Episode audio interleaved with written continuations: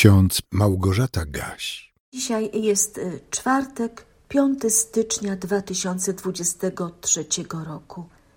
W Psalmie 71, wierszu 17 czytamy: Boże, uczyłeś mnie od młodości mojej, a ja aż dotąd oznajmiam cudowne sprawy Twoje. Symeon powiedział: Teraz puszczasz sługę swego Panie według słowa swego w pokoju, gdyż oczy moje widziały zbawienie Twoje, które przygotowałeś przed obliczem wszystkich ludów. To słowa zapisane w Ewangelii Łukasza w drugim rozdziale w wersetach od 29 do 31. Słowa pocieszenia zapisane w księgach prorockich były wielką ostoją dla Symeona, sędziwego, bogobojnego człowieka wypełnionego Duchem Świętym, który przez całe życie służył w świątyni jerozolimskiej i czekał.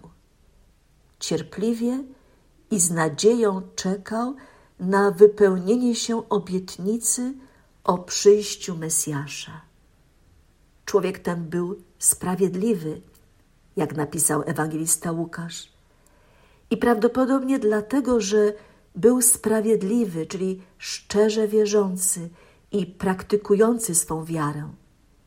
Otrzymał od Boga zapewnienie, że nie umrze, dopóki na własne oczy nie zobaczy Zbawiciela świata.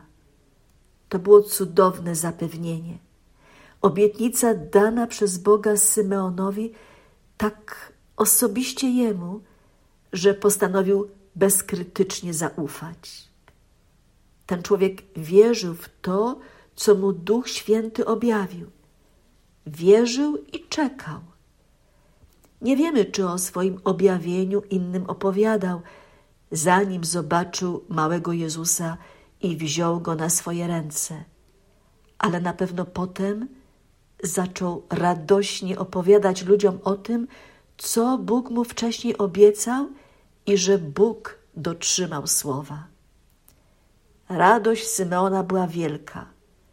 Jego hymn wielbiący Boga jest wzruszający, bo oto stary człowiek stoi w świątyni jerozolimskiej, trzyma na swoich rękach niemowlę i radośnie woła: Teraz puszczasz sługę swego, panie, według słowa swego w pokoju, gdyż oczy moje widziały zbawienie Twoje. Teraz mogę odejść syty dni, szczęśliwy, bo doczekałem się, bo moje oczy zobaczyły zbawienie.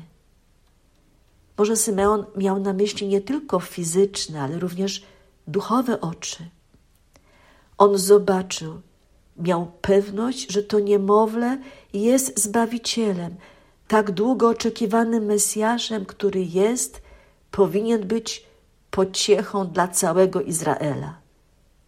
Symeon nie wątpił w znaczenie tej chwili, jaką mógł w świątyni przeżywać, ponieważ poddał się całkowicie prowadzeniu Ducha Bożego.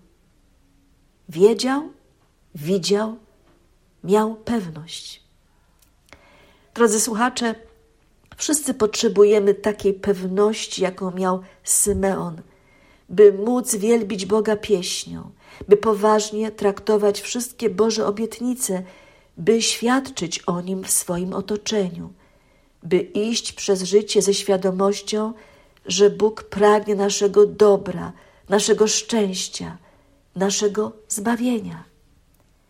Symeon, patrząc na małego Jezusa, prorokował, że to światłość, która oświeci pogan. A po latach Jezus nauczał: Ja jestem światłością świata. Kto idzie za mną, nie będzie chodził w ciemności, ale będzie miał światłość żywota.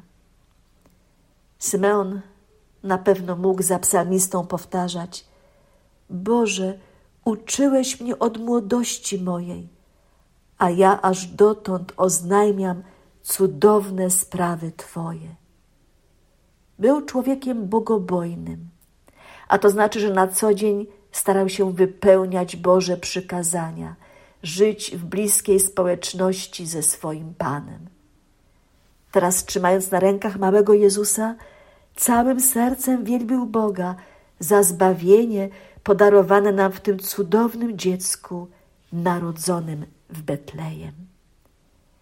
W naszym kalendarzyku z Biblią na co dzień jest dzisiaj zapisana myśl Jana Amosa Komeńskiego.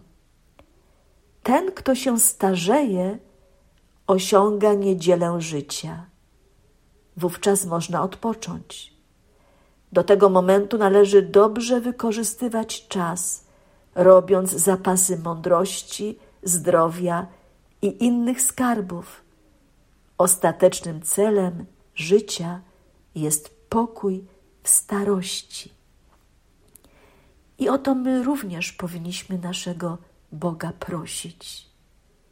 Może powinniśmy tak jak psalmista zabiegać o to, by Bóg nas uczył, a my byśmy byli zdolni do tego, by w swoim życiu oznajmiać cudowne sprawy Jego.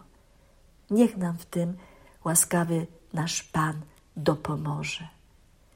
A pokój Boży, który przewyższa wszelkie ludzkie zrozumienie, niechaj strzeże waszych serc i waszych myśli w Jezusie Chrystusie ku żywotowi wiecznemu. Amen.